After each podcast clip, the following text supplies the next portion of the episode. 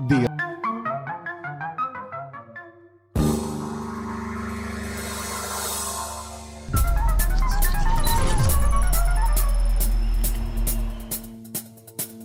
Va ora in onda Zoom, il drive time in mezzo ai fatti con Antonino Danna.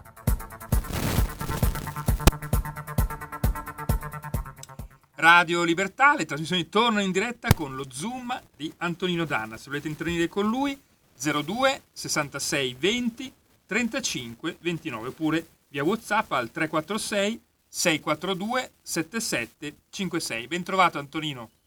Grazie condottiero mio condottiero Giulio Cesare Carnelli, amiche e amici miei, ma non dell'avventura, buonasera. Siete sulle magiche, magiche, magiche onde di Radio Libertà, questo è Zoom, il drive time in mezzo ai fatti, io appunto sono Antonino Danna.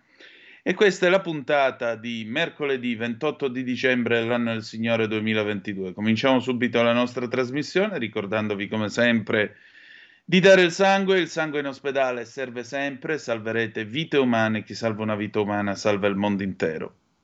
Secondo appello, andate su radiolibertà.net, cliccate su Sostienici e poi abbonati, troverete tutte le modalità per sentire questa radio un po' più vostra, dai semplici 8 euro mensili della Hall of Fame fino ai 40 euro mensili del livello Creator, che vi consentiranno di essere coautori e co-conduttori di almeno una puntata del vostro show preferito col vostro conduttore preferito.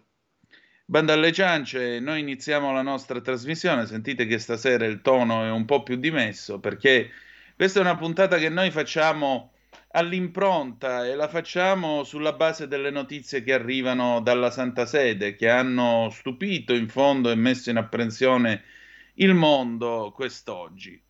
Eh, Benedetto XVI è molto malato e in merito alle condizioni di salute del Papa Emerito, per il quale Papa Francesco ha chiesto preghiera al termine dell'udienza generale di stamattina, posso confermare che nelle ultime ore si è verificato un aggravamento dovuto all'avanzare dell'età. La situazione al momento resta sotto controllo, seguita costantemente dai medici. Al termine dell'udienza generale, Papa Francesco si è recato al monastero Mater Ecclesiae per visitare Benedetto XVI ci uniamo a lui nella preghiera per il Papa Emerito. Questo è stato comunicato ai giornalisti dal direttore della Sala Stampa Vaticana, Matteo Bruni. L'ANSA informa inoltre che le condizioni del Papa Emerito Joseph Ratzinger si sono aggravate già nei giorni precedenti al Natale, quando ha iniziato ad accusare in particolare problemi respiratori apprende l'ANSA da fonti qualificate. Benedetto XVI ha trascorso la solennità del Natale sempre all'ex monastero Mater Ecclesiae, dove lui si è ritirato, aggiungiamo noi, eh, dopo la sua clamorosa rinuncia del 2013, dove per lui è stata officiata una messa in casa nella cappellina. Dopo la richiesta a sorpresa ai fedeli, questa mattina da parte pa- di Papa Francesco di pregare per il Papa Emerito Benedetto XVI, molto ammalato, anche su Twitter si stanno moltiplicando i tweet in sostegno del Papa Emerito. L'hashtag Benedetto XVI è già diventato il primo nella lista degli hashtag di tendenza, seguito da Papa Francesco e da Ratzinger.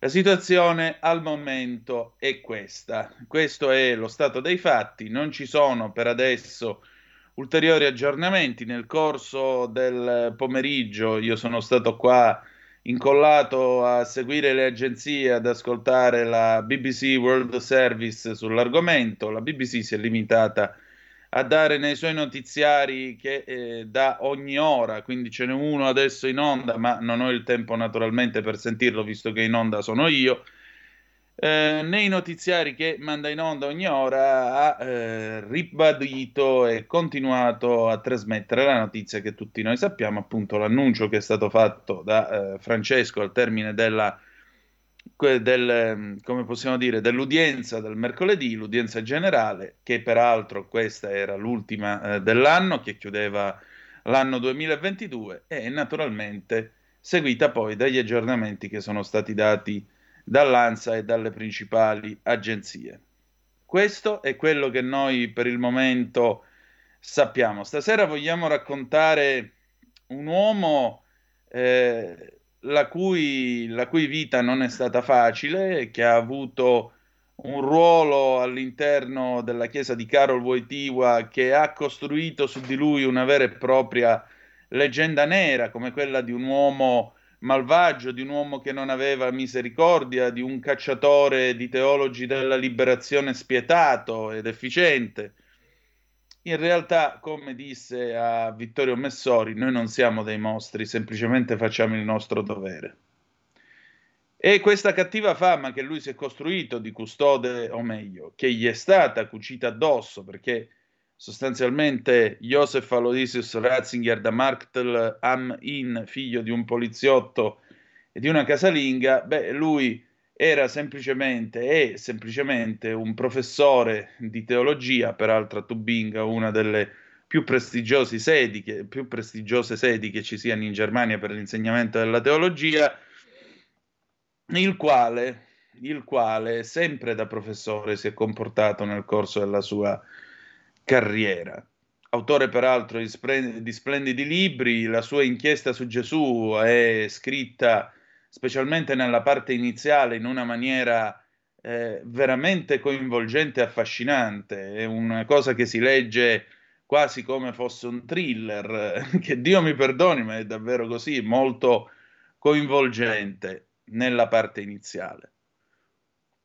È stato un personaggio che ha rappresentato, lui era uno dei, degli enfants terribles della teologia progressista al Concilio Vaticano II, era uno dei periti più giovani, appunto questi giovani teologi che erano stati portati dai vari padri conciliari appresso per poter meglio inquadrare e discutere i documenti che poi la grande Assise ha varato, cambiando il volto della Chiesa, aggiornandola al XX secolo. Ratzinger era un uomo certamente progressista, tant'è vero che nel 72 fonda Concilium, la, la Bibbia di tutto il mondo, eh, diciamo così, teologicamente progressista. Poi se ne dissocia nel 1981 quando diventa, quando diventa prefetto della congregazione per la dottrina della fede, gli dissero ma com'è che ti sei tirato indietro? E lui rispose dicendo non è che sono andato, cioè non è che me ne sono andato io, sono stati loro che si sono allontanati da dove eravamo tutti assieme. E quindi qui la rivalità con Hans Kung, quest'altro teologo che è sempre stato portato come teologo alla page, quella, uno che diceva delle cose anche condivisibili, ma che poi si è sostanzialmente inacidito e a nulla sono valsi gli incontri tra i due quando poi Ratzinger è diventato papa. Chi è Joseph Ratzinger? Certamente è una delle più grandi figure del XX secolo, come uomo di cultura, come uomo di fede, come personalità che ha lasciato comunque un'impronta. La sua sfortuna è che ha dovuto vivere un papato che è stata una vera e propria via crucis perché ha pagato lui tutte le accuse che nessuno aveva avuto il coraggio di muovere al suo predecessore, Giovanni Paolo II. La sua figura resterà schiacciata tra quel predecessore e l'attuale successore, che sono entrambi mediaticamente molto più presenti di lui, molto più prestanti di lui. Ratzinger non è mediatico, non ha mai fatto niente per essere mediatico. Certamente però, se i due sono molto appariscenti, lui è stato certamente sostanza, è stato molto concreto, fino al gesto che io trovo più rivoluzionario nella storia della Chiesa degli ultimi almeno, almeno cento anni. Dopo il Concilio Vaticano II, un Papa che si dimette, finalmente, e dimostra che il Papa è un essere umano come tutti gli altri. Wojtyla quando gli venne chiesto di dimettersi e lasciare il suo posto, mh, disse no, dalla croce non si scende. Ratzinger ci ha insegnato che dalla croce si può scendere e la si può portare a spalla. La si può portare a spalla. E di questo bisognerebbe essergli grati. Comunque, andiamo questa sera, la colonna sonora è ispirata ovviamente al Papa Emerito, personaggio che come tutti sanno è un amante della buona musica classica, un, un valente pianista, per cui questa sera gli autori sono tutti autori di sua preferenza, salvo la canzone d'amore finale che abbiamo voluto scegliere e dedicare a Roma, in fondo, la sede del cupolone, Roma Capoccia di Antonello Venditti del 1972. E allora cominciamo con Antonio Vivaldi, L'inverno 1725, andiamo.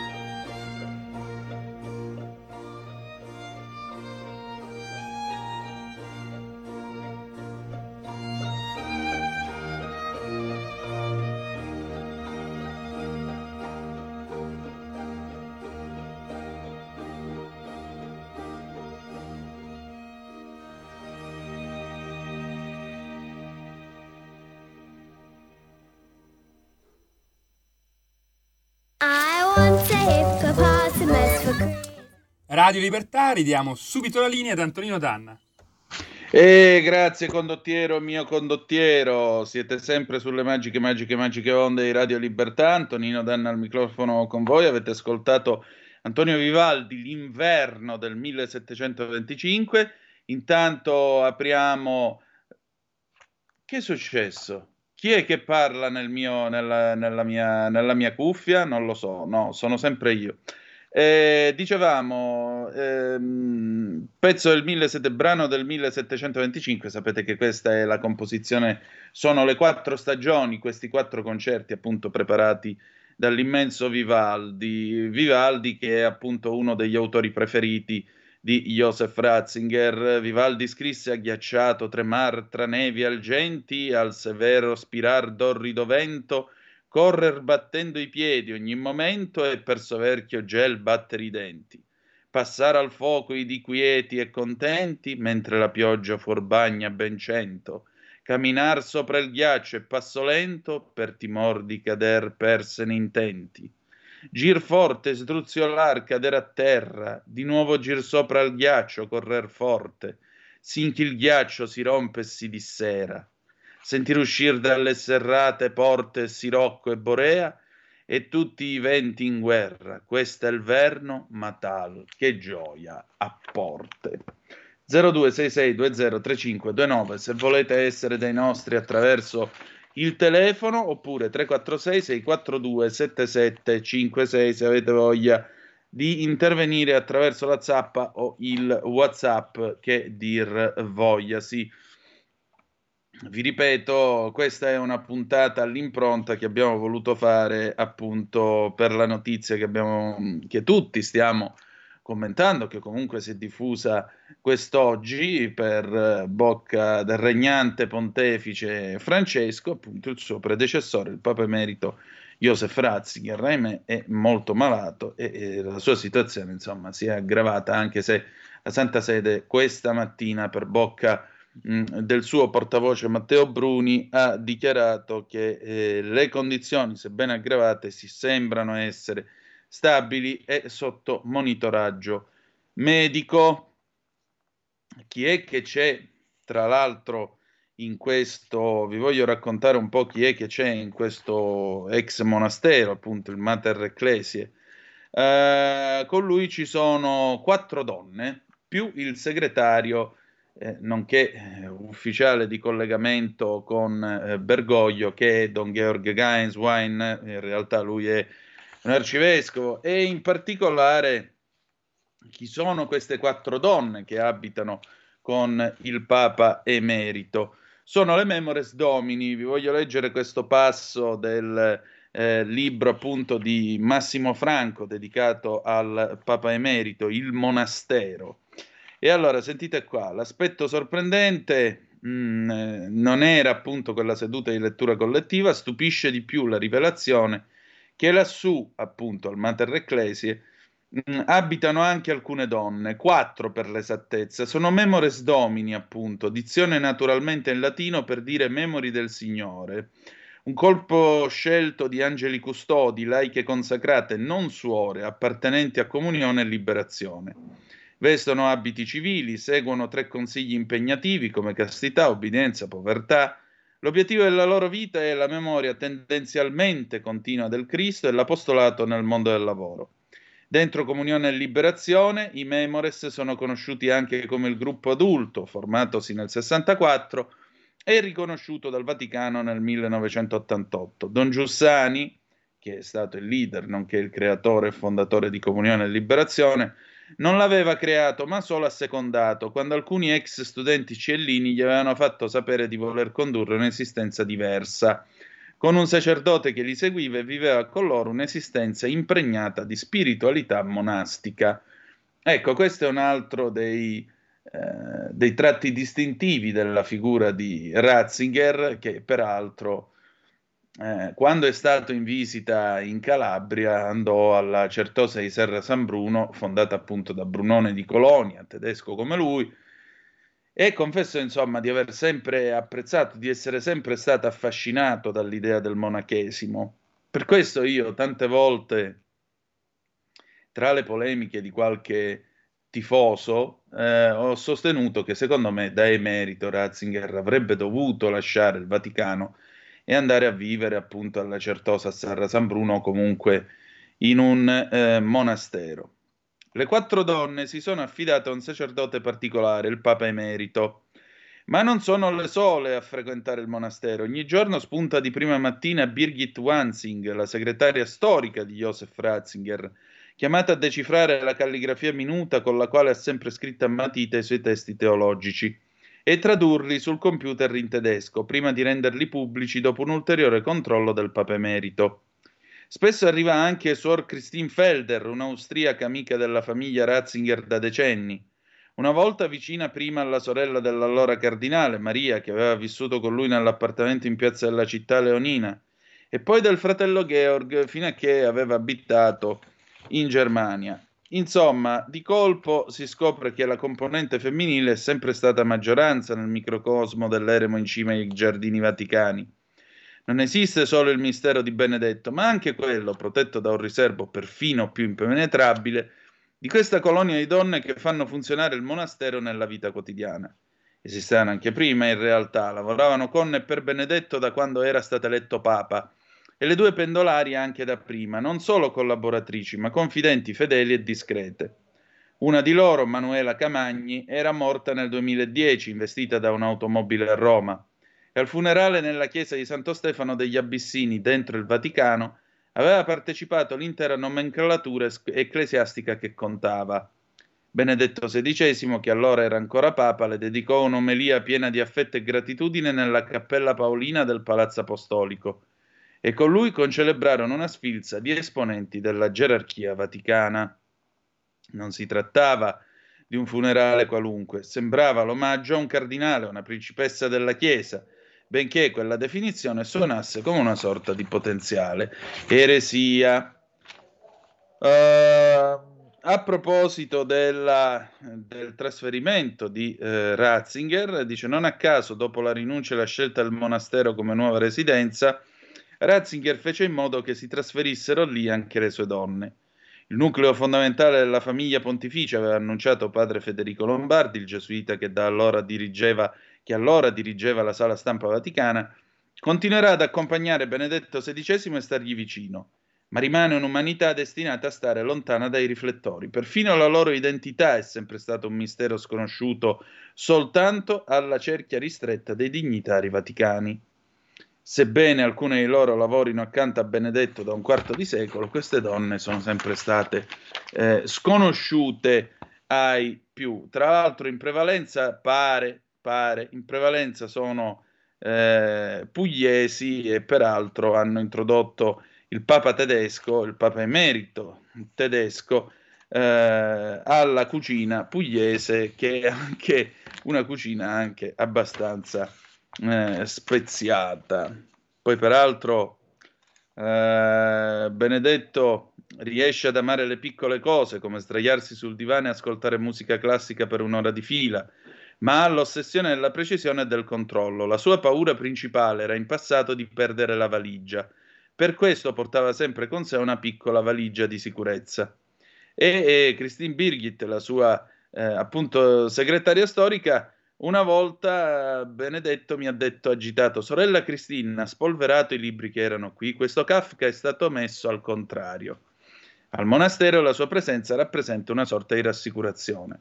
Per questo, quando le hanno comunicato che nel marzo del 2022 doveva trasferirsi a Vienna, il Papa Emerito sarebbe rimasto un po' turbato. Comunque, questa è, diciamo, la sua vita privata, la sua vita quotidiana, molto metodica, molto attenta, molto eh, puntuale e precisa. Certo, bisognerà vedere un po' che cosa succederà, che cosa eh, accadrà adesso. Tra l'altro, oh, abbiamo una telefonata, un attimo che vi leggo anche questa zappa che ha scritto al 346 642 7756 Pina da Monza. Buongiorno, anche per il prossimo anno ho deciso di essere dei vostri contribuendo alle spese di Radio Libertà. Grazie. Con 96 euro, grazie lo sto dicendo io per tutti noi.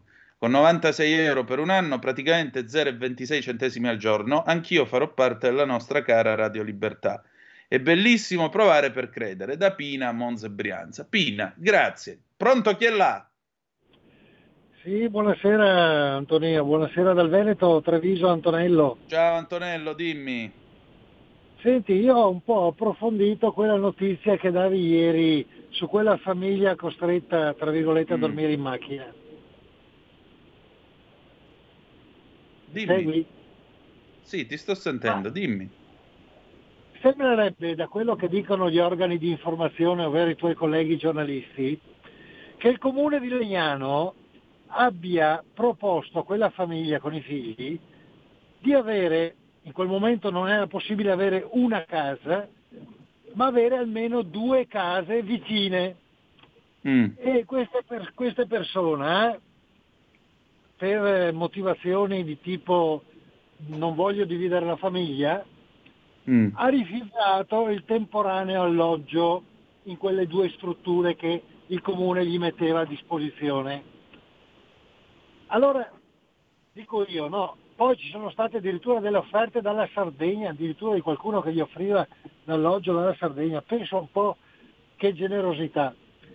Però dico io, eh, quando una persona si trova in quelle condizioni sfortunate, beh, all'inizio accetta quello che ti danno, poi ovviamente farai le tue valutazioni nel tempo, ma nell'immediato, per non continuare a dormire in auto al freddo e al gelo, accetta quello che lo Stato o i rappresentanti della comunità in quel momento sono in grado di darti?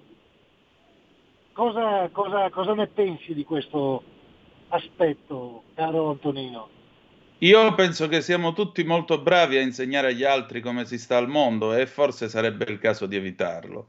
Visto e considerato che ieri noi abbiamo avuto Valeria Vanossi in diretta, presidente dell'Associazione Il Sole nel Cuore, che ha raccontato proprio questo gran rifiuto e il gran rifiuto è molto semplicemente, eh, a parte il fatto che mh, questi vivono a Legnano e lavorano a Legnano, che senso avrebbe andare a vivere in Sardegna senza avere né lavoro né altro?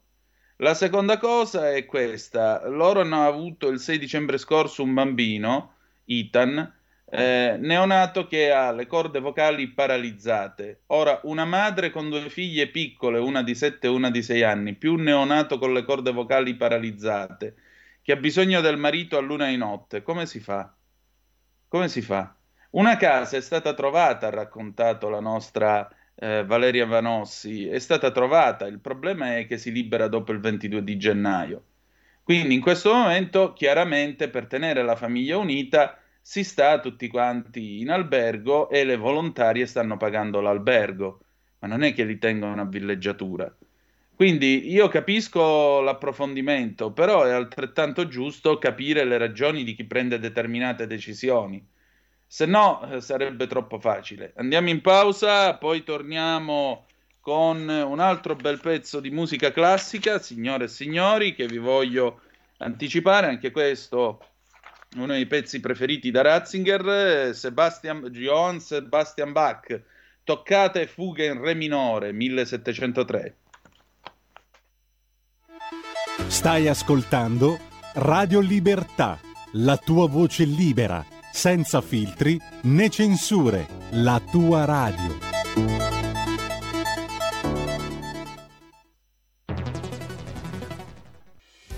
Quotidiano di Sicilia, il quotidiano d'Italia, l'informazione che ribalta i luoghi comuni, una vera visione dei fatti, l'Italia vista da sud. Ogni siciliano che vive in Italia e nel mondo è una risorsa è protagonista della crescita della nostra nazione. Dai forza alla crescita della nostra isola, abbonandoti al QDS digitale più archivio a soli 99 euro annui. Quotidiano di Sicilia, il quotidiano d'Italia, una scelta di valore. Stai ascoltando Radio Libertà. La tua voce libera, senza filtri né censura. La tua radio.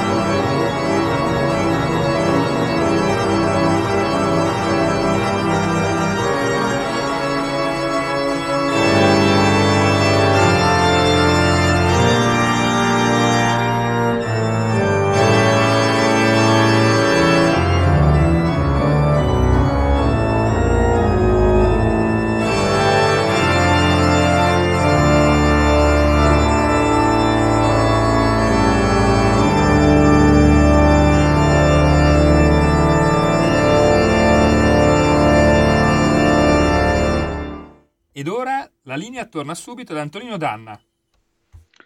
E rieccoci, siete di nuovo sulle magiche, magiche, magiche onde di Radio Libertà. Antonino Danna al microfono con voi. Questo è sempre Zoom, il drive time in mezzo ai fatti. Allora, nel mentre ci ha raggiunto Berengario in Subrico con una sua zappa al 346-642-7756, lo ringrazio e lo saluto. Berengario in Subrico da Roma saluta, ciao Berengario, e dice, Formigoni è un memore domini, ma non pare che sia povero, io sono anche ciellino oltre che naturista. Ah, dove, dove vai a, ad andare, insomma, eh, ignudo? Ma non mi è piaciuta la vicenda Formigoni, la vedo come un'offesa ai voti che liberamente ha accettato. Ehm, I Memores non fanno voti, fanno promesse, che è diverso.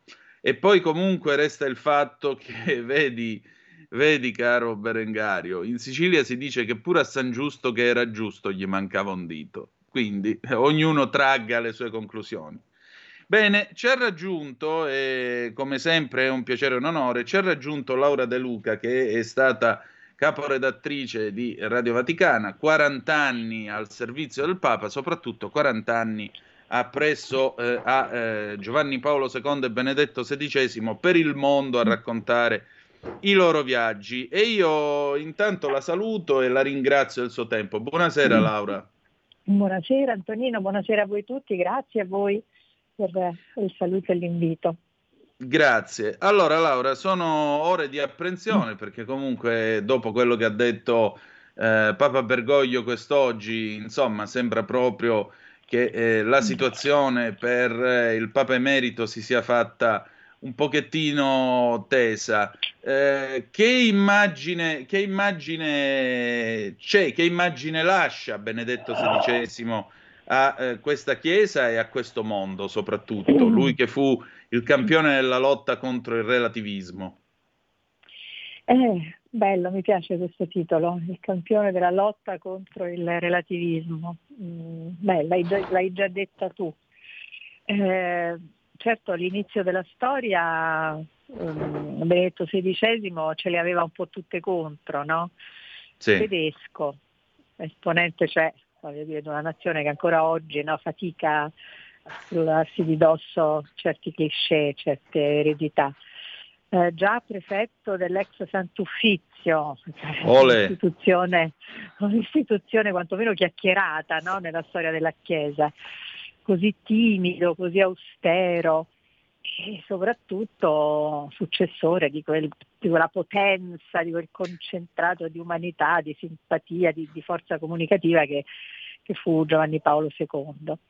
Eppure qui i suoi quattro, scusami, quei suoi otto, non quattro eh, anni così silenziosi, così in punta di piedi apparentemente, eh, hanno lasciato questa impronta importante, forse proprio in forza sua, del suo trascorso lì alla, alla guida di quel dicastero no? così importante, la dottrina della fede, appunto l'ex Santo Uffizio e quindi no appunto a ogni forma di relativismo, ma via diritta, la via certa, l'indicazione della via certa della fede per chi crede.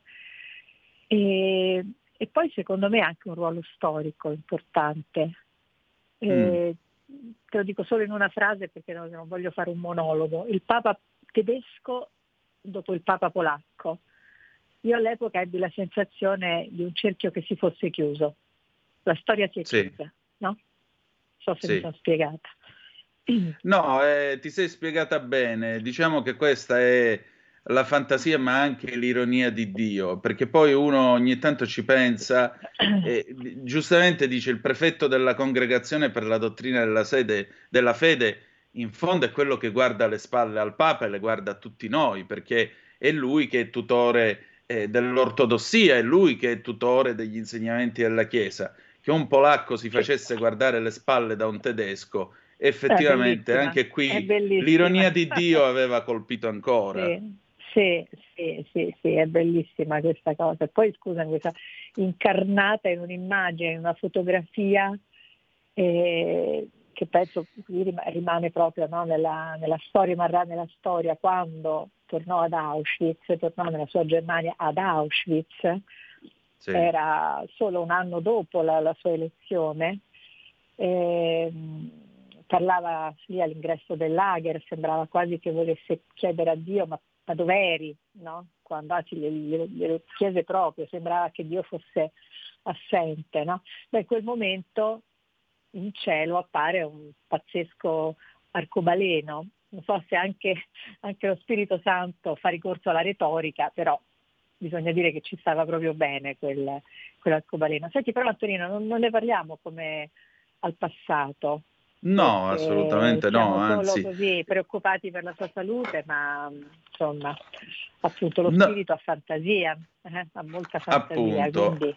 Anche eh. perché in questa fantasia di cui parli tu, eh, in realtà in questi eh, nove anni in questi nove anni dalla rinuncia, Ratzinger non è vero che non ci sia stato. Diciamo che lui abbia, ha avuto un silenzio parlante, un silenzio che è stato fatto dalle sue interviste, i libri con eh, Sewald, gli incontri eh, molto spesso con eh, Bergoglio. D'altronde voglio dire, se tu ti trovi, se tu ti trovi in casa il Maradona dei teologi eh, è uno dei più grandi teologi del XX secolo, che fai? Non lo vai a consultare, non gli vai a eh, chiedere certo. su questa cosa che ne pensi?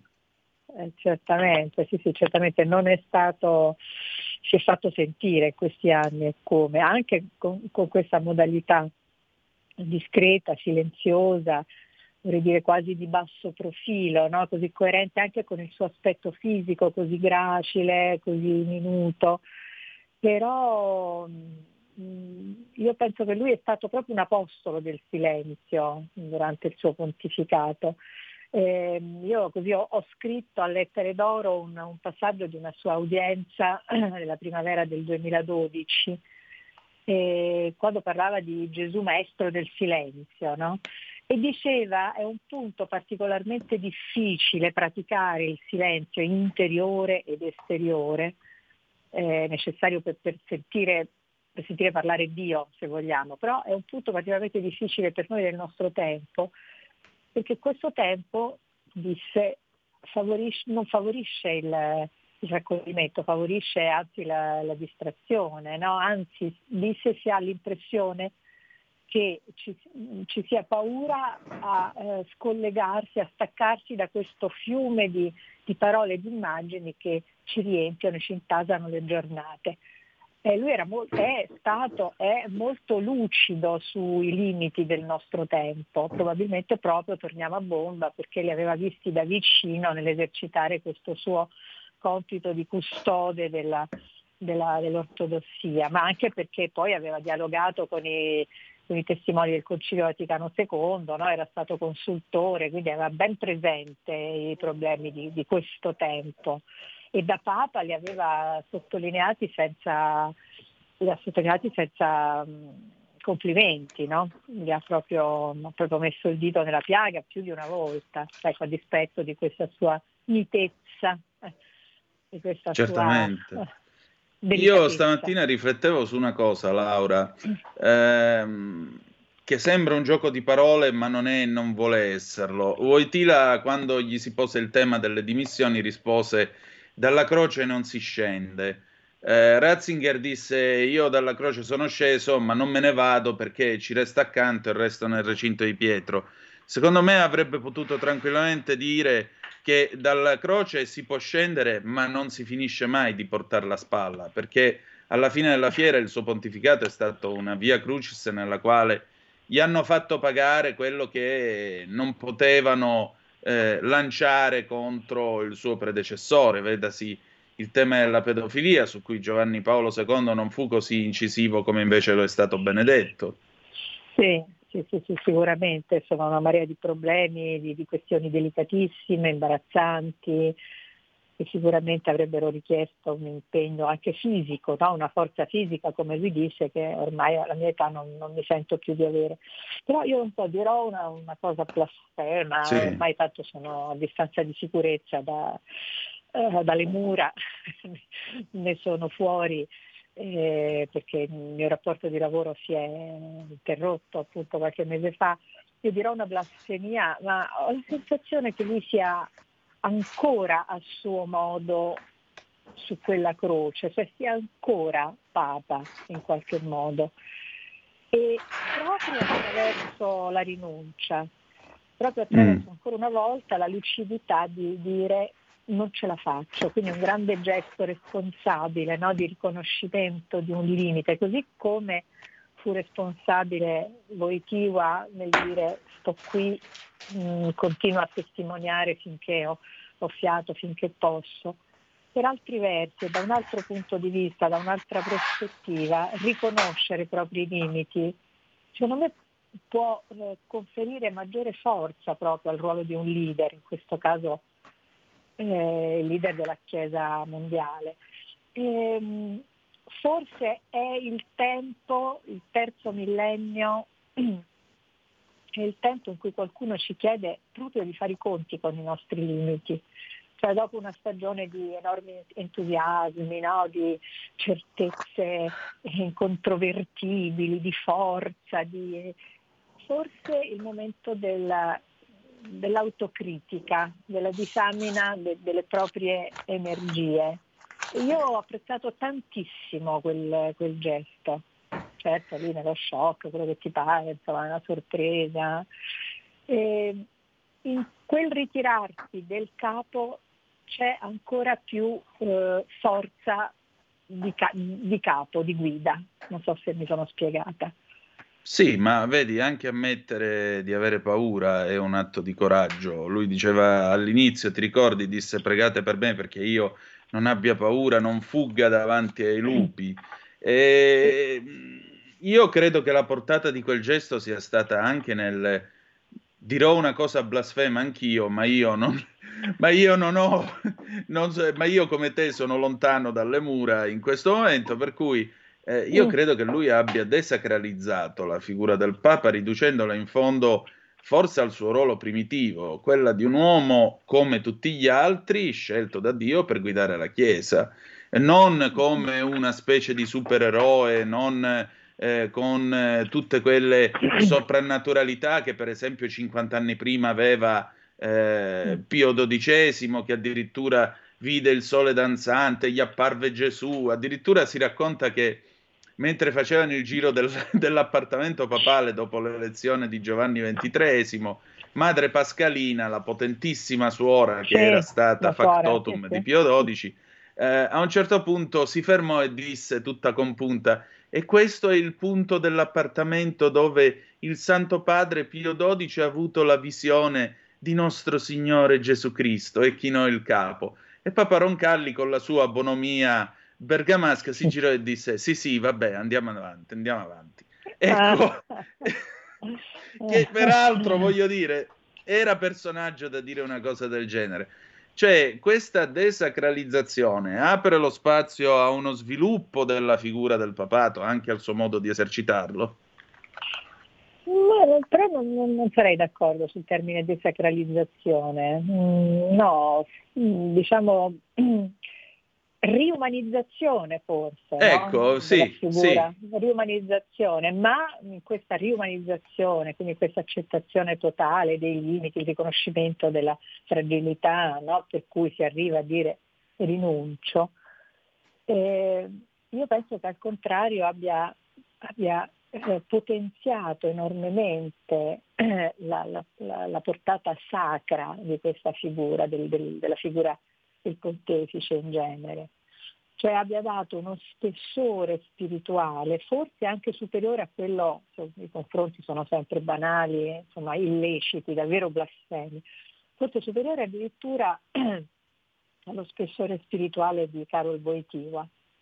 Eh, la sensazione è che la sua fede così interiorizzata, così sofferta, e nello stesso tempo così incarnata nei, nei drammi del nostro tempo, eh, sia stata veramente una, una, fonte di energia importante.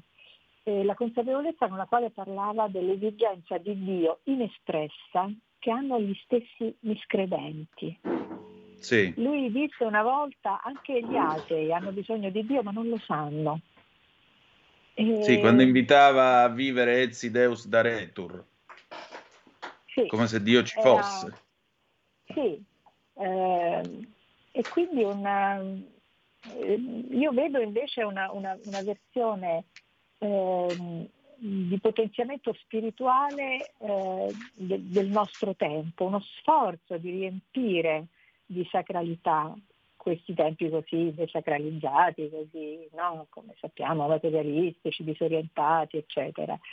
E, ehm, è una cosa, eh, un, indizio molto umano, no? molto, terra, molto tenero se vuoi, mi ha, mi ha fatto pensare a questa, a questa, sua fonte di energia spirituale importante, proprio per, per, per cui gli sono grata come, come cittadina comune, miscredente a mia volta.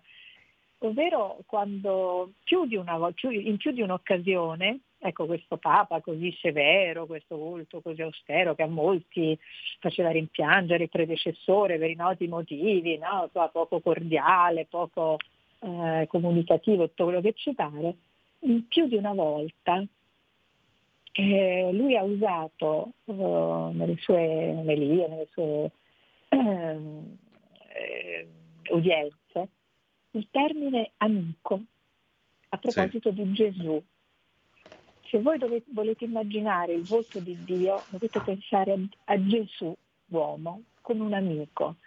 Ma questa sottolineatura così terrena, no? così tangibile, così umana, tenera, in certi casi usava dei termini proprio di, di tenerezza a proposito di Gesù.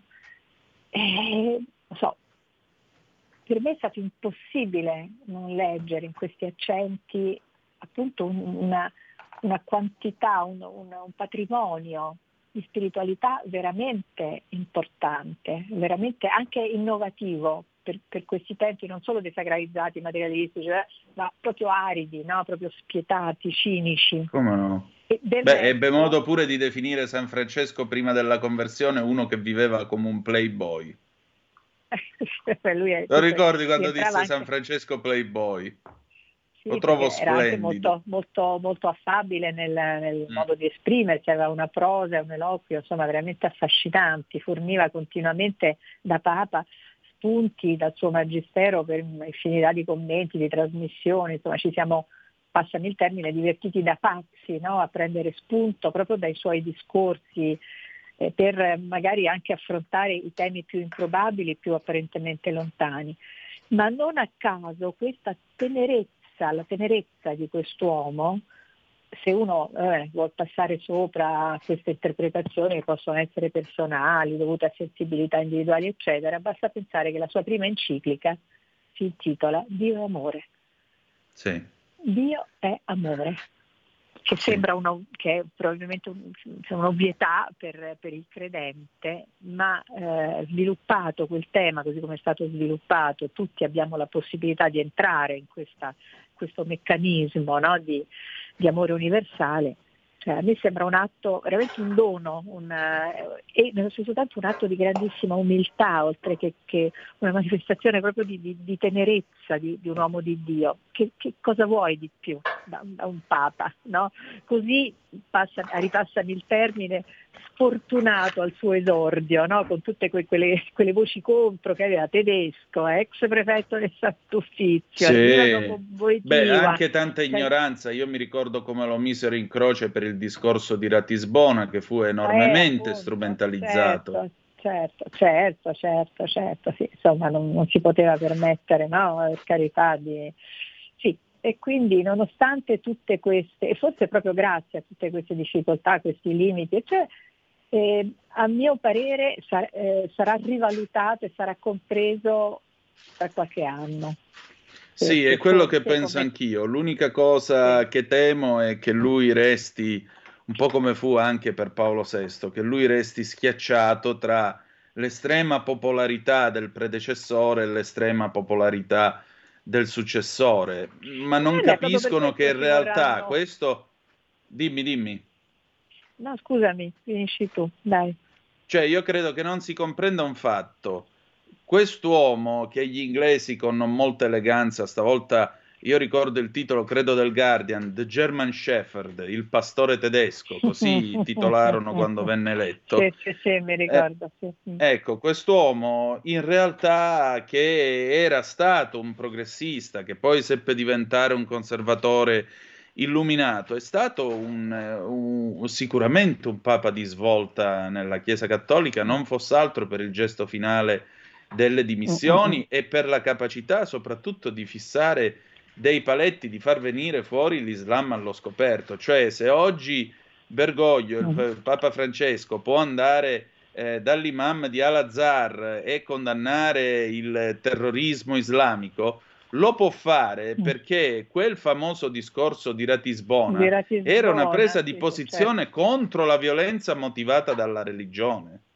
Certo, certo, certo. E non venne capita naturalmente. Sì, ma proprio perché ovviamente la, la, poi la macchina dei media che, che, che taglia le, le, le, immagini, le figure, i personaggi in, in superficie evidentemente, è chiaro che si fa condizionare e guidare dagli aspetti più, più, eclatanti, quelli che fanno più notizia. Per questo ci sarà bisogno di qualche anno, no? perché si superi l'impatto emotivo della grande popolarità, come dicevi te, del predecessore e del successore per capire, per leggere in fondo tra le righe eh, e, completamente anche la portata appunto storica, come hai ricordato giustamente tu, di questa figura. No?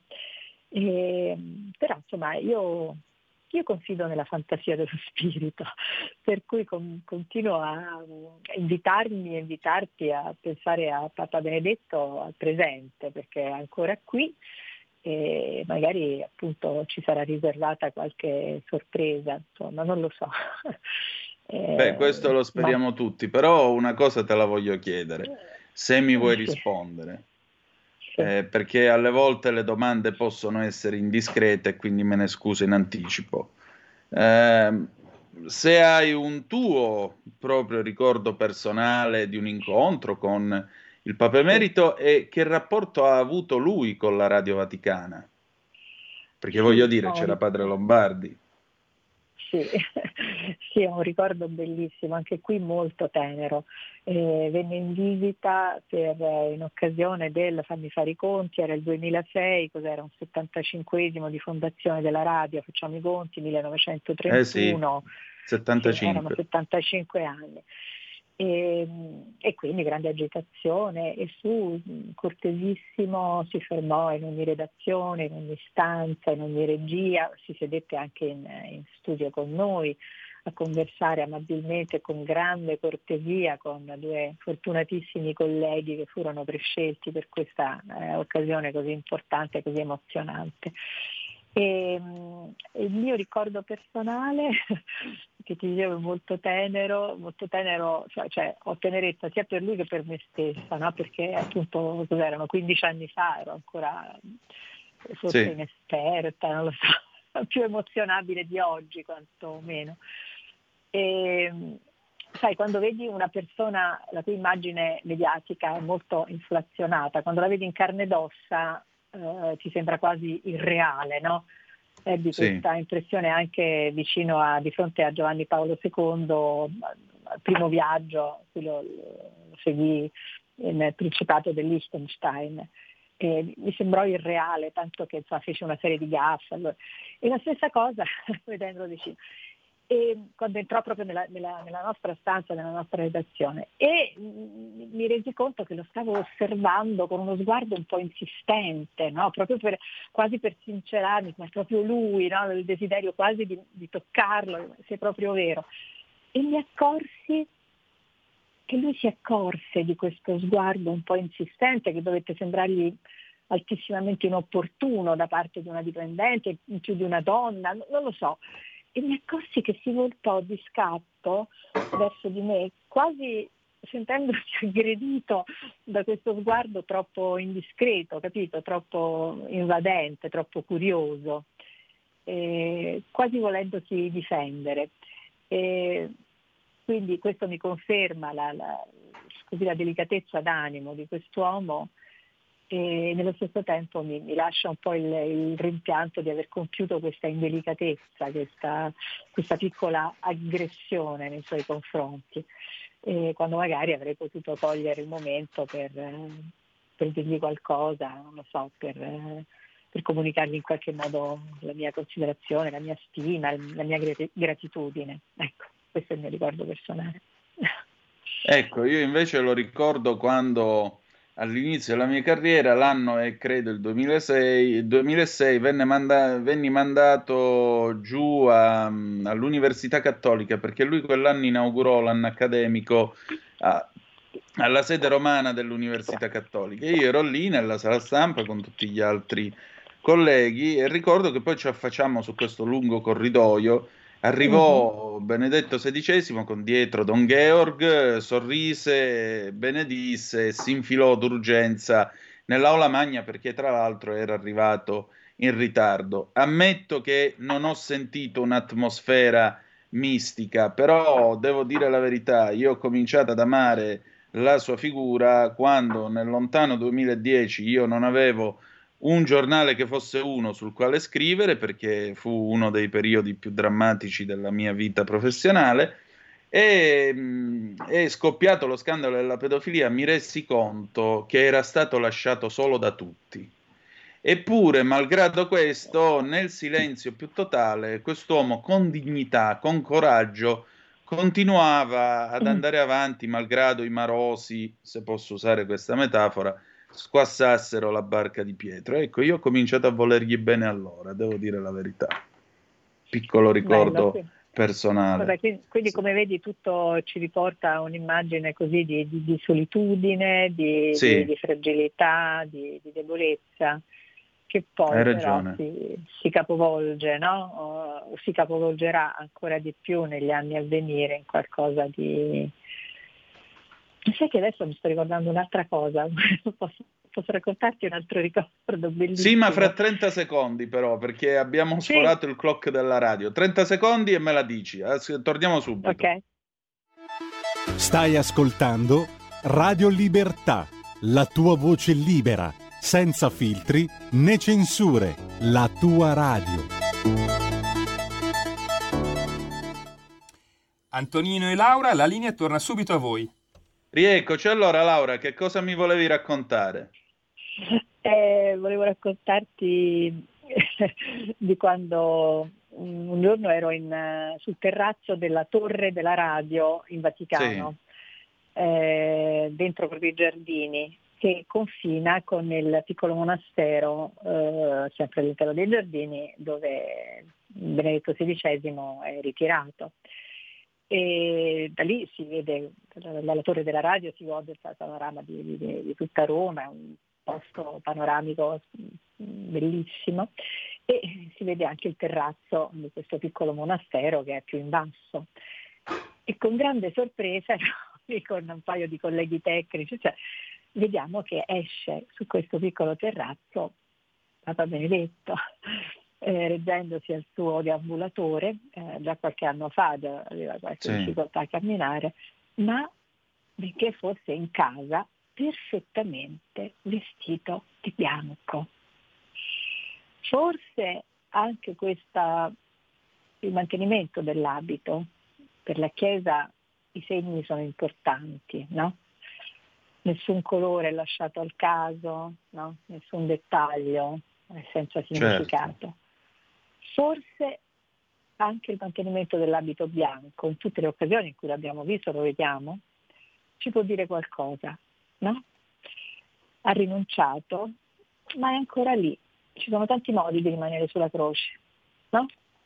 Sì, dici? ci sono tanti modi di rimanere col, sulla croce, anche se io mm. credo che si sia fatta un po' troppa confusione e questo ha dato il là a tutte quelle teorie assurde sul papato condiviso, sul fatto che Bergoglio sì, non sia sì, il papa legittimo, tutte queste storie qua che francamente fanno vendere i libri ma non rendono giustizia alla vita certo, della Chiesa. Certo, Io credo verità, che domani ce ne saranno altri di emeriti, perché comunque un è una strada nuova. Sarà che un precedente, dici? tu dici, certo, sarà un precedente, evidentemente, sì, sì.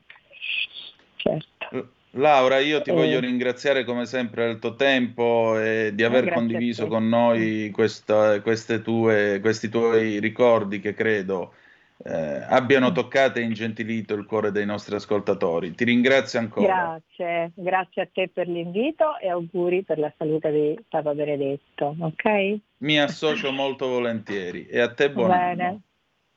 Grazie. Ci sentiamo. Grazie a voi. Ciao. Ciao ciao. Ciao ciao. E allora noi ringraziamo veramente di cuore Laura De Luca, già caporedattrice della Radio Vaticana, per questi ricordi e per questa sua visione della, eh, del ruolo di eh, Joseph Ratzinger. Nel mentre però noi andiamo avanti con la nostra colonna sonora che stasera è una colonna sonora firmata appunto Benedetto XVI, Beethoven, la sinfonia numero 9 del 1824, che è uno dei pezzi molto cari al Papa Emerito. Vai Giulio Cesare.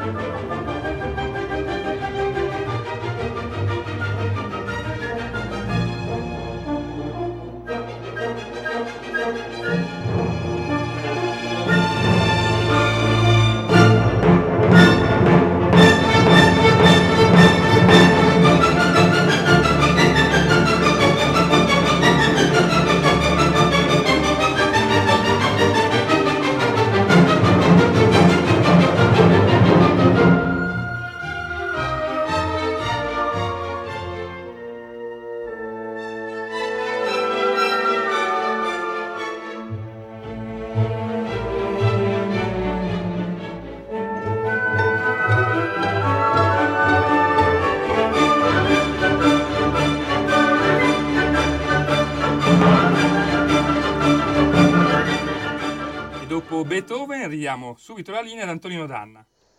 E rieccoci, siete di nuovo sulle magiche, magiche, magiche onde di Radio Libertà. Questo è sempre Zoom, il drive time in mezzo ai fatti. Antonino Danna al microfono con voi. Grazie a Laura De Luca per la sua testimonianza, per le sue eh, parole su Joseph Ratzinger. Nel frattempo Lanza eh, batte questo servizio a firma della collega Nina Fabrizio con un titolo che sembra uno di quei rotocalchi degli anni 50, le ore del dolore, accudito dalle memores da un frate, e da un frate, scrive appunto eh, la collega Nina Fabrizio su Joseph Ratzinger, sul Papa Emerito, nel monastero Mater Ecclesia, sua dimora dalle dimissioni.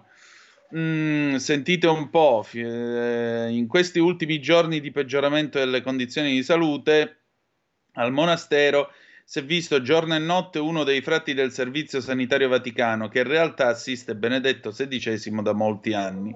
Discreto, silenzioso, sempre con la sua valigetta da pronto soccorso in mano, il frate è una delle personalità più a stretto contatto con l'entourage di Ratzinger in queste ore. Ora con lui in queste ore c'è anche il fidato Gainswein, rientrato in fretta da un breve periodo di congedo che aveva preso per salutare la famiglia per le festività natalizie.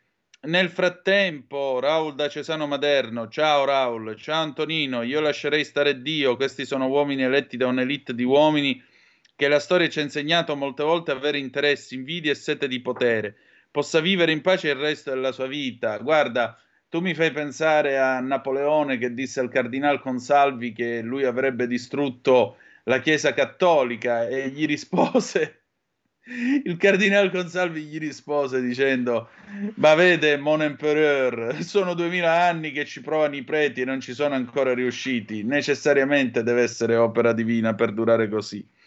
Poi ancora Berengario, ciao Berengario di nuovo. Eh, tra l'altro, Berengario, Berengario mi ha mandato una bella foto del posto in cui va a prendere il sole insieme diciamo così, come mamma l'ha fatto, un bel posto. Se, puoi, se vuoi puoi proiettare la foto, Giulio Cesare, per favore.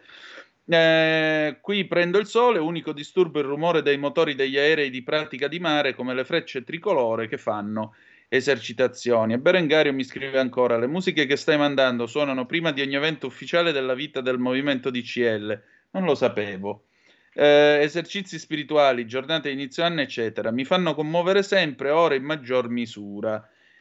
E ti ringrazio Berengario, insomma, qui lo sapete che facciamo frizzi, lazzi, sbirigude, supercazzole, però insomma stasera preferiamo, preferiamo avere un tono un po' più serio. Magari è una puntata che a qualcuno può, può suonare abbastanza noiosa, però se permettete, insomma, credo che stasera stiamo facendo, ecco qua il, il diciamo così, lo spazio in cui il nostro Berengario va a pigliare il sole, bel posto, a pratica di mare.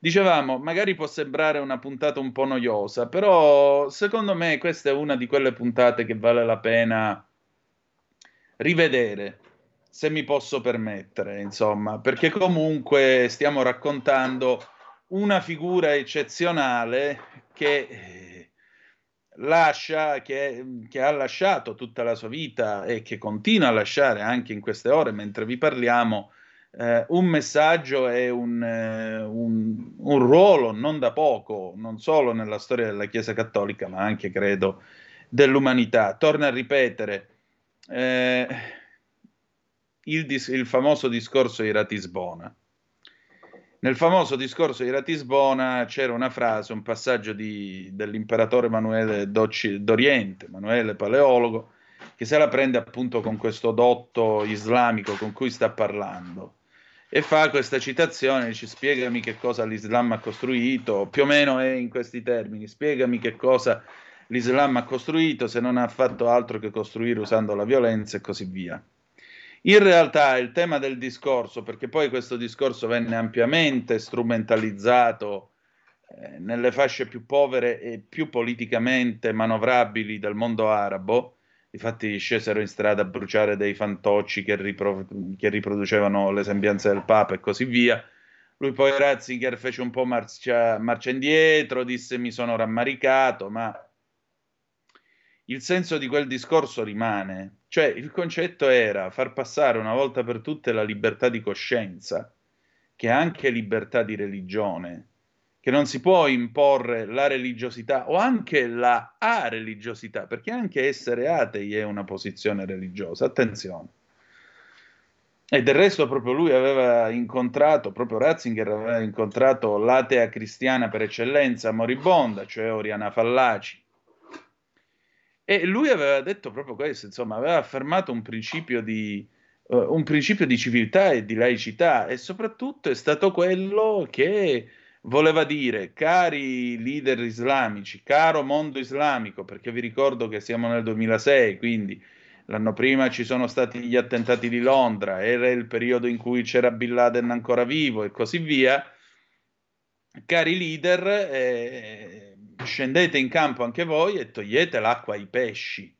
Non si può fare finta di niente, non si può fare un, un generico invito a volerci tutti bene, perché non è che, eh, non è che con quel discorso Ratzinger abbia detto che tutti gli islamici sono terroristi, non è questo il punto non, non gli passava neanche per la capa una cosa del genere. Semplicemente disse attenzione perché c'è gente che usa il concetto e il nome di Dio per poter compiere della violenza sugli altri e questo non è accettabile, qualunque sia la vostra posizione religiosa. Punto. Se oggi noi abbiamo comunque un Papa, Bergoglio, che va e parla con eh, l'imam appunto eh, di Al-Azhar eh, in, in, Egitto e così via. E questo accade proprio grazie a quel discorso, perché per la prima volta qualcuno veniva a mettere un punto fermo. Anche la lotta al relativismo, tra poco noi manderemo in onda un pezzo di uno stralcio di un discorso di Joseph Ratzinger contro il relativismo.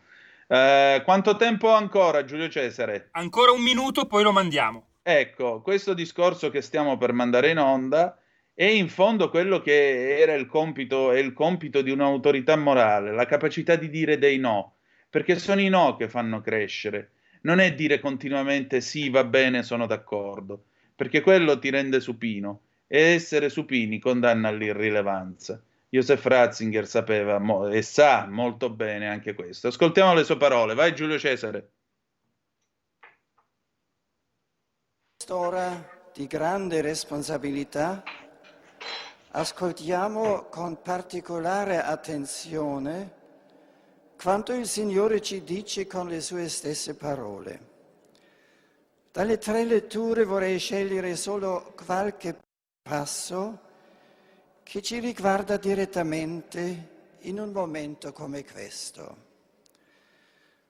La prima lettura offre un ritratto profetico della figura del Messia un ritratto che riceve tutto il suo significato dal momento in cui Gesù legge questo testo nella sinagoga di Nazareth, quando dice oggi si è adempiuta questa scrittura. Al centro del testo profetico troviamo una parola che almeno a prima vista appare contraddittoria. Il Messia, parlando di sé, dice di essere mandato a promulgare l'anno di misericordia del Signore, un giorno di vendetta per il nostro Dio. Ascoltiamo con gioia l'annuncio dell'anno di misericordia. La misericordia divina pone un limite al male, ci ha detto il nostro Santo Padre Giovanni Paolo II. Gesù Cristo è la misericordia divina in persona. Incontrare Cristo significa incontrare la misericordia di Dio. Il mandato di Cristo è divenuto mandato nostro attraverso l'unzione sacerdotale. Siamo chiamati a promulgare non solo a parole, ma con la vita e con i segni efficaci dei sacramenti, l'anno di misericordia del Signore. Ma cosa vuol dire Isaia quando annuncia il giorno della vendetta del nostro Dio? Gesù a Nazareth, nella sua lettura del testo profetico, non ha pronunciato queste parole. Ha concluso annunciando l'anno della misericordia. È stato, forse questo il motivo dello scandalo realizzatosi dopo la sua predica? Non lo sappiamo. In ogni caso il Signore ha offerto il suo commento autentico a queste parole con la morte di croce. Egli portò i nostri peccati nel suo corpo sul legno della croce, dice San Pietro, e San Paolo scrive ai Galati, Cristo ci ha riscattati dalla maledizione della legge diventando lui stesso maledizione per noi, come sta scritto, maledetto chi pende dal legno, perché in Cristo Gesù la benedizione di Abramo passasse alle genti e noi ricevessimo la promessa dello Spirito mediante la fede. La misericordia di Cristo non è una grazia a buon mercato, non suppone la banalizzazione del male. Cristo porta nel suo corpo e sulla sua anima tutto il peso del male, tutta la sua forza distruttiva. Egli brucia e trasforma il male nella sofferenza, nel fuoco del suo amore sofferente. Il giorno della vendetta e l'anno della misericordia coincidono nel mistero pasquale, nel Cristo morto e risorto. E questa è la vendetta di Dio, Egli stesso, nella persona del Figlio, soffre per noi. Quanto più siamo toccati dalla misericordia del Signore, tanto più entriamo in solidarietà con la sua sofferenza, diveniamo disponibili a contemplare, a completare nella nostra carne quello che manca ai patimenti di Cristo. Passiamo alla seconda lettura, alla lettera agli Efesini. Qui si tratta in sostanza di tre cose. In primo luogo dei ministeri dei carismi nella Chiesa, come doni del Signore risorto ed asceso al cielo, quindi della maturazione della fede e della conoscenza del Figlio di Dio come condizione e contenuto dell'unità nel corpo di Cristo ed infine della comune partecipazione alla crescita del corpo di Cristo, cioè della trasformazione del mondo nella comunione col Signore. Soffermiamoci solo su due punti. Il primo è il cammino verso la maturità di Cristo, così dice un po' semplificando il testo italiano. Più precisamente dovremmo, secondo il testo greco, parlare della misura della pienezza di Cristo, cui siamo chiamati ad arrivare per essere realmente adulti nella fede. Non dovremmo, ci dice San Paolo, non dovremmo rimanere fanciulli nella fede, in stato di minorità. In che cosa consiste l'essere fanciulli nella fede? Risponde San Paolo, significa essere spallottati dalle onde e portati qua e là da qualsiasi vento di dottrina. Una descrizione molto attuale. Quanti venti di dottrina abbiamo conosciuto in questi ultimi decenni?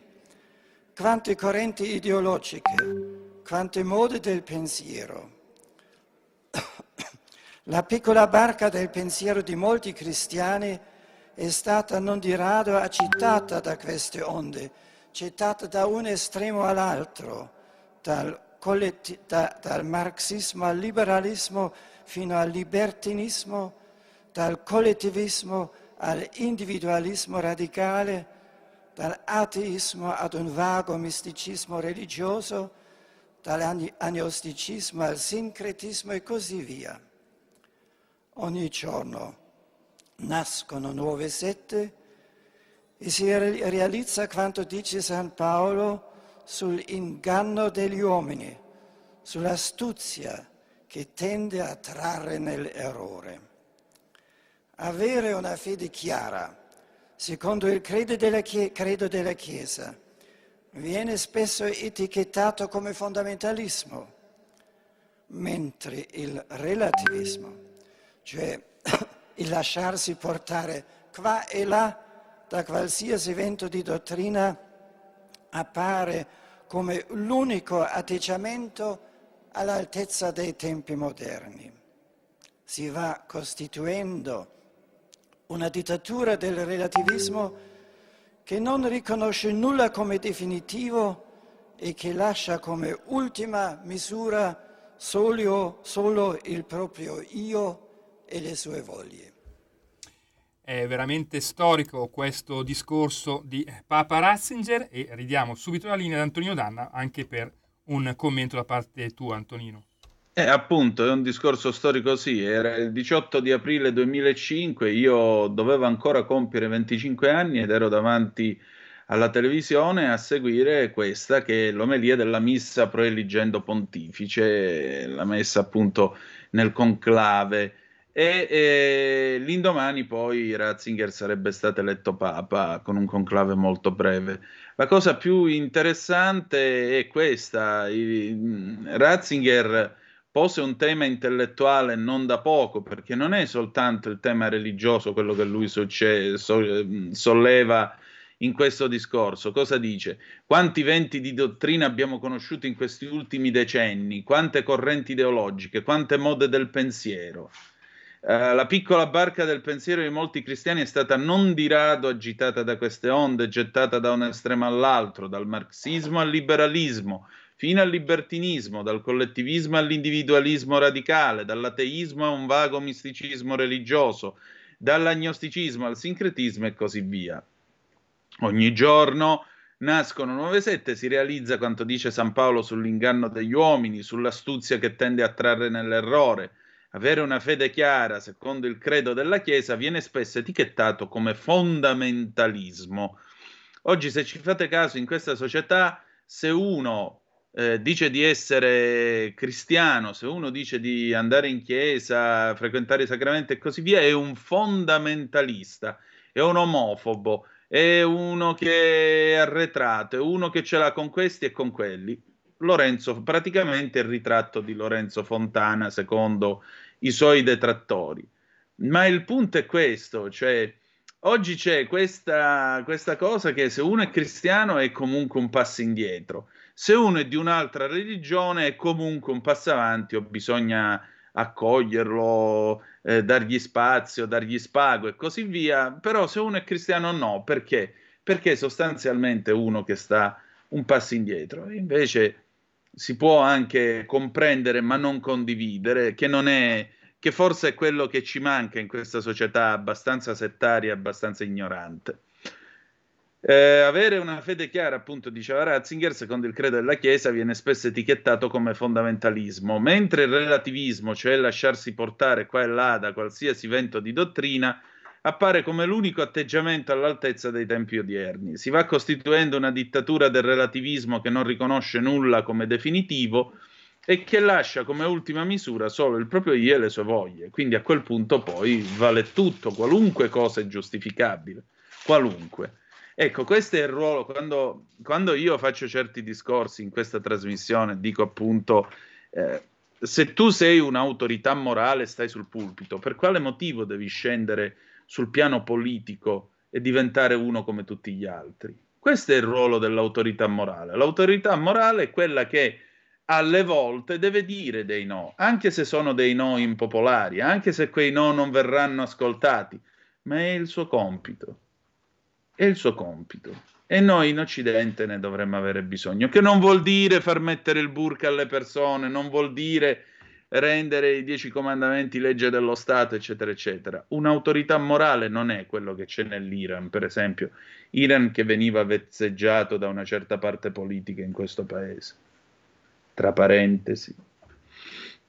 Va bene, si sono fatte le 19.28 e 47 minuti, se avete voglia di intervenire 0266203529 oppure 346 642 7756, altrimenti noi si va in pausa e poi andiamo ad Alzano Lombardo dove c'è Sammy Varin che tra poco noi vedremo. Allora, sogno il giorno in cui i poveri preti di piccoli paesini si ribellano ai loro, più, ai loro gradi più elevati.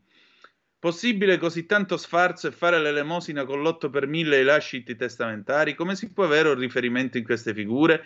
Io non ho questo dono. E Raul, guarda, è molto facile fare del pauperismo tre palle a un soldo. Questo l'ha fatto anche l'attuale, l'attuale pontefice, una cosa che io non condivido. Eh, vi vorrei ricordare una cosa che diceva Margaret Thatcher e vale anche per il cattolicesimo.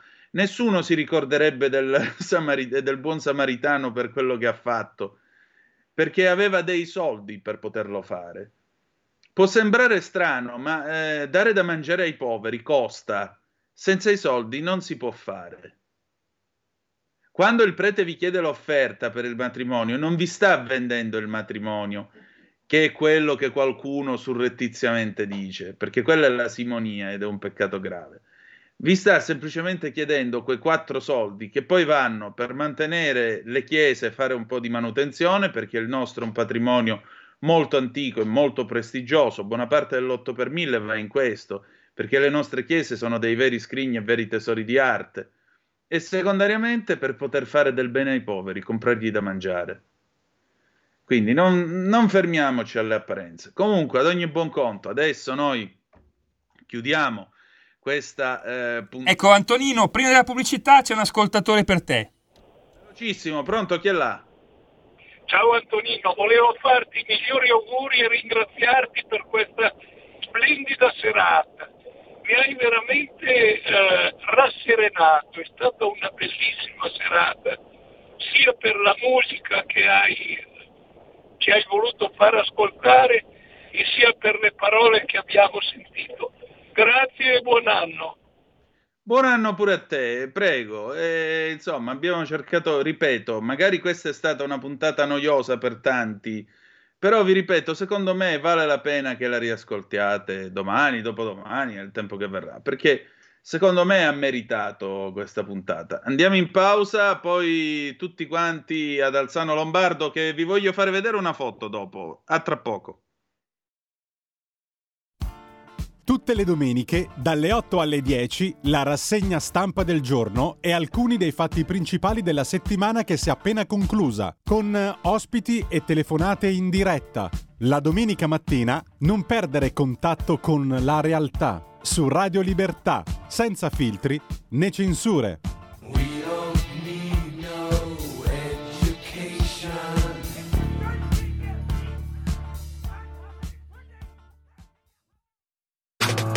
Stai ascoltando Radio Libertà. La tua voce libera, senza filtri né censura. La tua radio. La tua radio è ascoltabile anche con la televisione in digitale. Sul telecomando della televisione digitale o del tuo ricevitore digitale puoi scegliere se vedere la TV o ascoltare la radio risintonizza i canali radio e troverai anche Radio Libertà, canale 252.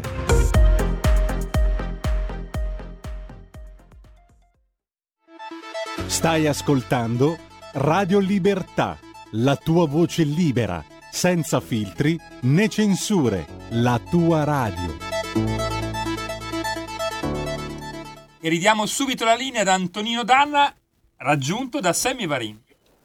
Semmi, allora, siamo, ben trovato, siamo ad Alzano Lombardo e ti vedo con questa bella tavolata. Buonasera a tutti voi. Sei arrivato al momento giusto, Antonino Danna. Buonasera a tutti da Alzano sì, Lombardo. Per guardare. Si sta mangiando, si sta mangiando qua, ragazzi. Eh. Abbiamo la tavolata delle valli, signori. La tavolata delle valli, della valle Imagna. Imagna, signori.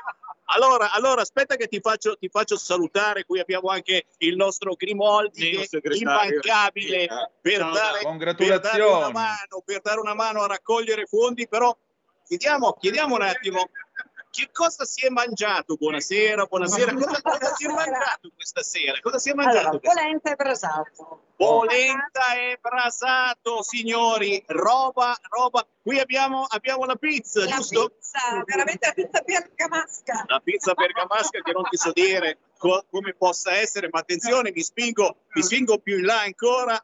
Buonasera, Radio Libertà, tu sei? Martinelli, Denis, Palazzago. Palazzago, signore, ma perché? Perché e per chi questa sera sei venuto a questa festa? Cosa ti ha spinto? Mi sono detto lui. Siamo qua tutti per Fontana. Per Fontana, signori. Allora, allora sai che faccio? Ti porto, ti porto un attimo in giro, proprio 30 secondi. Ti faccio, vedere, ti faccio vedere questo luogo della perdizione. Siamo allo spazio di Alzano Lombardo, lo spazio fase si chiama così, gigantesco. Eh, ma quanti tra siete? pochissimo- Tra pochissimo ci sarà un incontro importante tra le regioni e l'Europa. Regioni ed Europa. Come si può coniugare le regioni più importanti, quelle che amministrano meglio, quelle che lavorano meglio, con questa Europa? Spazio fase, guarda qua, qui praticamente tra pochi minuti si Eh, ma è uno inizierà spazio enorme. enorme. Tra pochi minuti si inizierà a riempire Luca Zaia e i veri governatori, quelli che vendono cara la pelle per cercare di fare qualcosa per i propri cittadini. Tra pochissimo qui allo spazio fase di Alzano Lombardo e se ci state ascoltando in diretta, signori, nella zona di Bergamo è una cosa che dovete assolutamente fare, uscire di casa e venirci a trovare. Ieri pienone con Matteo Salvini, oggi i governatori del Veneto, il governatore del Piemonte, il governatore del Friuli Venezia Giulia, penso che basti. Eh, decisamente, insomma, si prepara un parterre de Rouen non indifferente, una serata molto importante, molto importante. Ma io vedo anche il logo di ID, chi è che è venuto giù da Bruxelles? Beh, naturalmente, naturalmente no- non soltanto i nostri capi, ma anche, ma anche chi in questi anni ha portato avanti la politica della Lega, ha fatto buona politica e quindi merita di essere qui questa sera. Al momento, ti dico la verità, stanno tutti mangiando. Non ce n'è uno che ha osato uscire dal tavolo, perché devo dire che tra costine, tra casoncelli e cosine del genere. No, non voglio, non voglio, non voglio parlare di cibo. So che insomma anche tu hai qualche problema se inizio a parlare di cibo a quest'ora e anche i nostri ascoltatori a casa. Però ne No, vale che la poi pena. mi devo, mi devo pulire la bocca alla bava in diretta e non è bello. Quindi io sto facendo finta di dire sì, sì, sì, però dentro di me si sta generando lo tsunami di bava. Quindi, eh, Sammy, insomma, cerca di non infierire pure tu, ecco. Signori, veniteci a trovare Alzano Lombardo. Siamo qui a due passi da Bergamo, meno di un'ora da Milano, ancora oggi e domani Berkenfresh per divertirsi, per parlare di Lega, per parlare del futuro della Lega davanti a questa Europa che qualcosa di giusto fa, ma qualcosa di meno giusto purtroppo quotidianamente sta portando avanti. Esatto. Fuori fa frecci, ma dentro il dibattito, il dibattito sarà bello caldo, quindi non mancate ad Alzano Lombardo perché, come vedete, Semmi mi pare che vi abbia presentato in maniera ineccepibile quello che ci sarà tra poco. Semmi, grazie del tuo tempo e grazie del collegamento allora. È stato un piacere, ragazzi, è stato un piacere. Se avete bisogno, noi siamo ancora qua. Grazie, buona cena e buon dibattito. E allora, grazie ancora Semmi. Che dire di più? Se avete la possibilità, andate tutti ad Alzano Lombardo perché fuori fa frecce, ma dentro farà caldo stasera, mi sa. Eh, del resto, con Zaia, i governatori, Marco Zanni che eh, modera il dibattito, insomma, mi pare che il piatto è bello ricco e non sto parlando solo di quello che stavano mangiando a tavola, che peraltro era pure tutta roba buona. Ma Detto tra noi, allora, sono arrivate altre zappe, eh, tutto giusto, peccato che il simil Che Guevara a San Pietro non la pensi così. E ancora, Maria D'Abusto, grande radio, grande giornalismo, grazie Antonino. No, non è grande radio, è semplicemente cercare di fare la nostra parte. Vi ripeto, so che l'argomento può essere stato, possa essere stato un po' pesante per qualcuno, ma io credo che sia un argomento, anche perché sapete, sapete qual è la cosa? che ci mancherebbe. Io eh, spero che sia solo una cosa momentanea. Io spero che Ratzinger campi mille anni in ottima salute.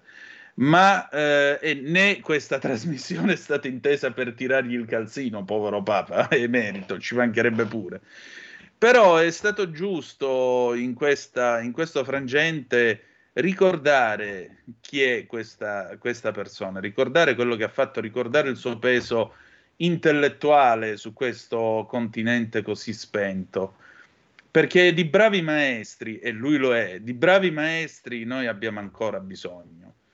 Eh, abbiamo Leandro Davarese, pronto? Sì, ciao Antonino, è un piacere ciao. ascoltarti tutte le sere, guarda, faccio i salti mortali ma vedo di esserci tutte le sere perché mi piace ascoltarti per quello che dici. Io ho un cruccio I 200 che euro sono sotto il lavandino in bagno, grazie. Grazie mille. È un cruccio che non riesco a togliermelo dalla testa, ma tu magari che sai tante cose puoi magari venirmi incontro.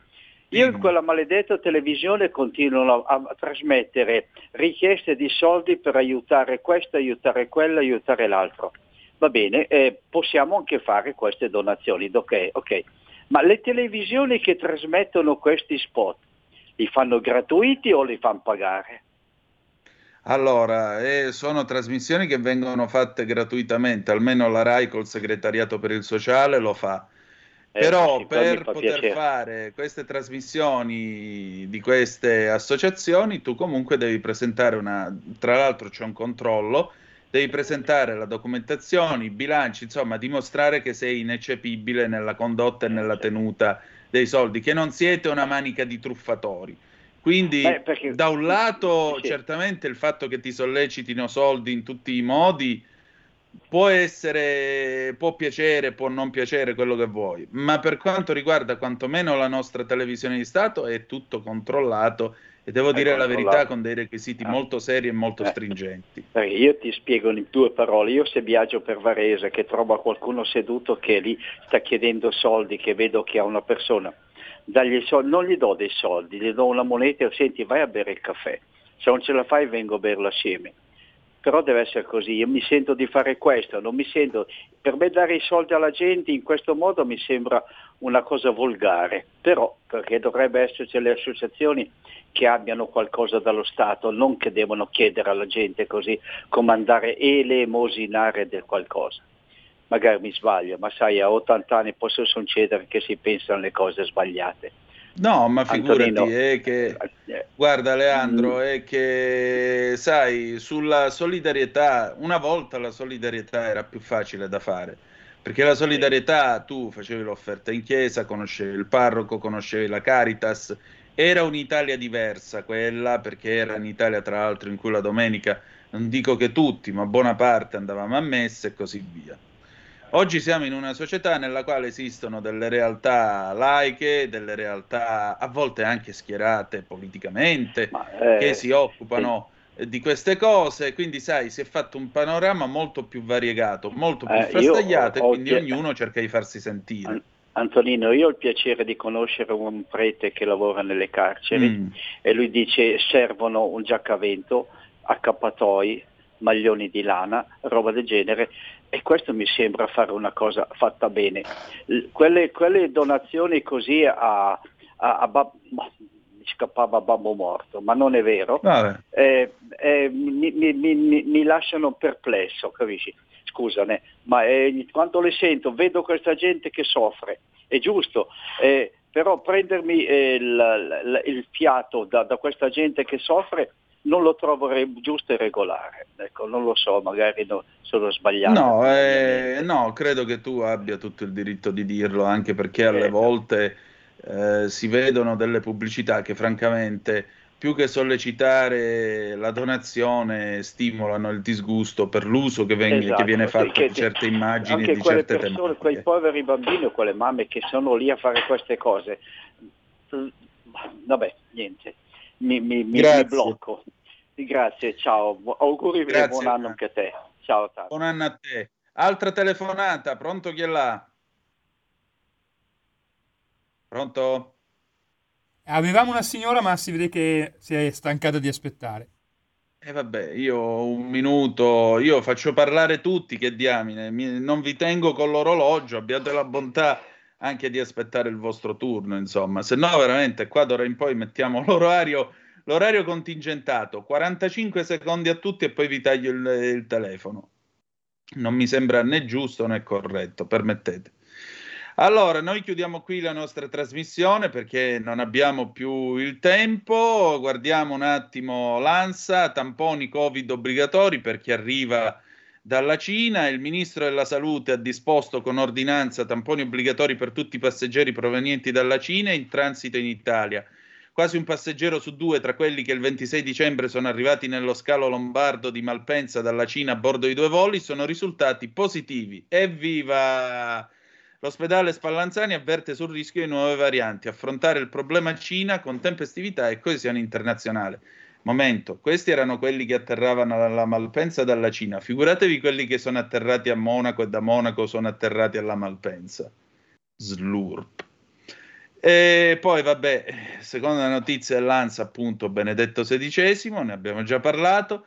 Manovra posta la fiducia, domani l'ok definitivo. Maggioranza con il terzo polo, cancellare lo spazzacorrotti, presentato DG al decreto Rave. La richiesta di impegno per reintrodurre la prescrizione. Iran, Tajani all'ambasciatore, fermate le condanne a morte. La stretta del governo sulle ONG, consentiti solo salvataggi lampo. Tandem Bonaccini Picierno è da combattimento come me, ci sarà da ridere non poco. Neonati scossi per non farli piangere, il PM di Modena indaga, due episodi, uno per danni al cervello, allontanati alle famiglie. Annullata a Venezia il concerto della pianista Filo Putin, Valentina Lisizza, di origini ucraine, doveva esibirsi per musicamera al teatro La Fenice. Eh, era, tu puoi pensare quello che vuoi, ma la musica che suoni resta sempre quella, quindi potevano evitare queste scene, secondo me. Navi russe nel Mediterraneo, De Carolis, le sorvegliamo, il comandante in capo della squadra navale oggi a Taranto. Il capo di Gazprom ammette 2022 anno difficile. Denuncia una violenza sessuale, arrestata una coppia al Giglio, opera San Francesco a Milano in 1700 per il pasto caldo di Natale. Con questo noi abbiamo finito. Adesso mandiamo in onda il Qui Parlamento. Cosa abbiamo per il Qui Parlamento? Ehm, Bellomo, non mi ricordo il nome, è comunque Bellomo. Va bene. Perfetto, noi abbiamo il Qui Parlamento, dopodiché ci salutiamo con Antonello Venditti, Roma Capoccia del 1972.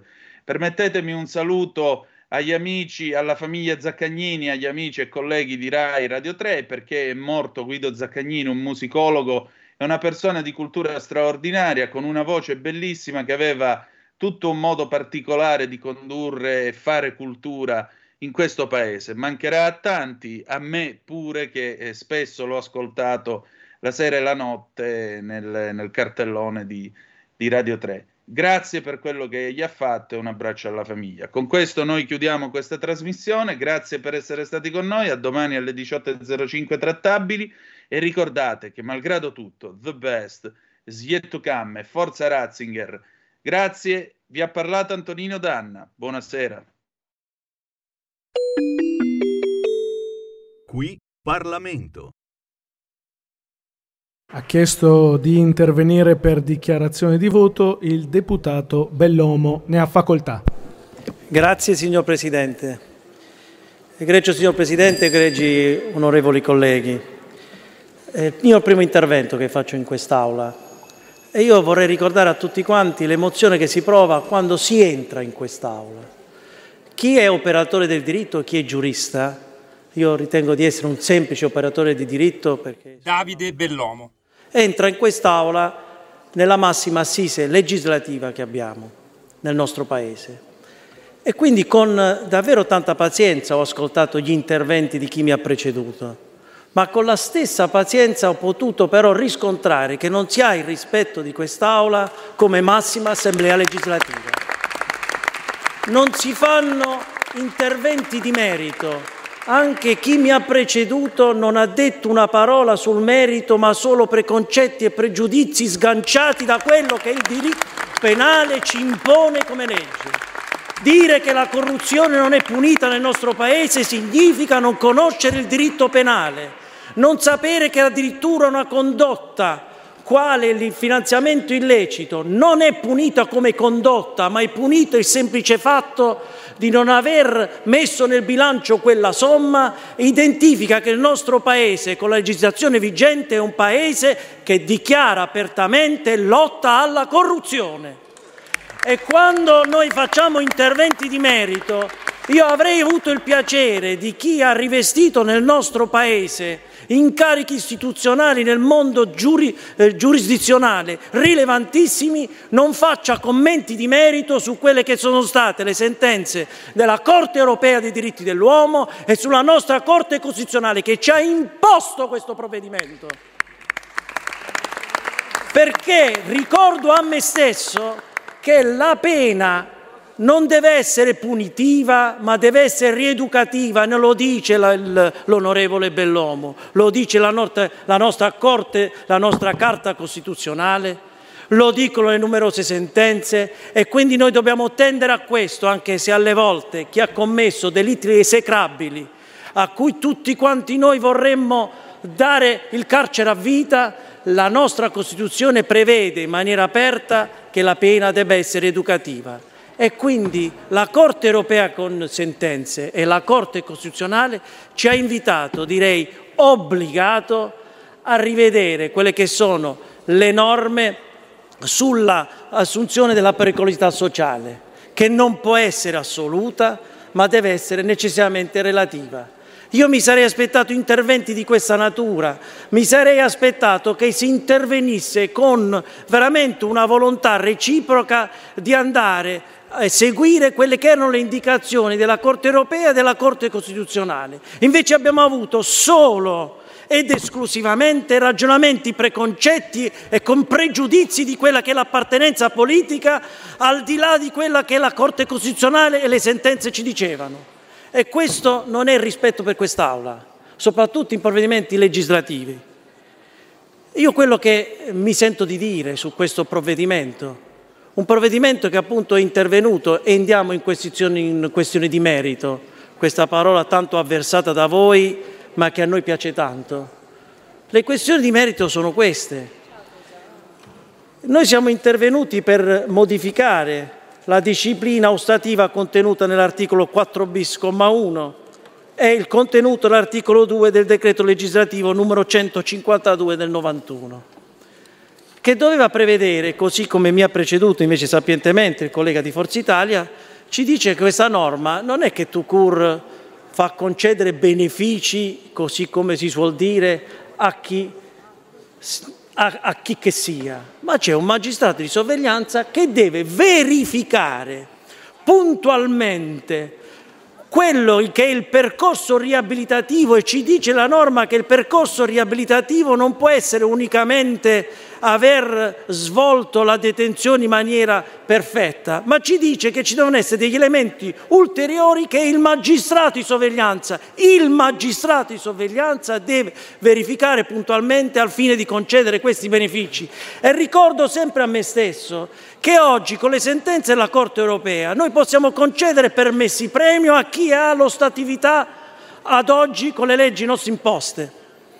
Con questa norma si cerca di superare questo, eh, questo livello e soprattutto se quando si dice che noi vogliamo mettere in libertà chi ha uh, la pena dell'ergastolo. Ricordo sempre a me stesso che la pena dell'ergastolo viene combinata solo come aggravante perché non è, non è prevista nostri, eh, nel nostro codice la pena dell'ergastolo se non come aggravante. E solo dopo 30 anni di reclusione si può accedere a questi benefici. Per quanto riguarda invece il decreto Rave, beh, io onestamente, prima quando è stato messo il decreto si diceva che era troppo vago. oggi si ci dice che è troppo specifico. Poi sento dire che con questa norma noi non consentiamo un raduno di chi vuole solo fare della musica. Esiste anche però l'articolo 100 del testo unico delle leggi di pubblica sicurezza che punisce gli esercenti delle discoteche, cioè i luoghi in cui è ufficialmente consentito fare dei raduni musicali, che è possibile per il questore chiudere delle discoteche solo perché succedono anche delitti non gravi all'interno o in prossimità degli stessi. Quando la norma invece che noi abbiamo oggi e dobbiamo, per cui è stato messo il decreto e quindi dobbiamo approvare, ci dice una cosa diversa, ci dice che chi invade territori altrui, terreni altrui, in edifici pericolanti o che vi è pericolo per l'incolumità delle persone o per l'igiene pubblica o perché vi è spaccio di sostanze stupefacenti, allora solo in quel caso interviene la norma punitiva. E chi oggi ci dice che invece è contrario perché ha una visione della giustizia diversa ci dice oggi invece che ci deve essere una libertà di movimento per cui quale vuole invadere il, ter- il terreno o l'edificio altrui. Quindi noi siamo rigorosi sì nella condotta, ma garantisti poi nell'esercizio della funzione giurisdizionale e quindi come si deve arrivare alla punizione di una condotta. È per questo che eh, voteremo convintamente, convintamente sì alla fiducia, è per questo che questo governo, nei suoi primi atti, ha dato seguito a quelli che erano i proclami, le sentenze della Corte europea dei diritti dell'uomo e della Corte costituzionale. Grazie.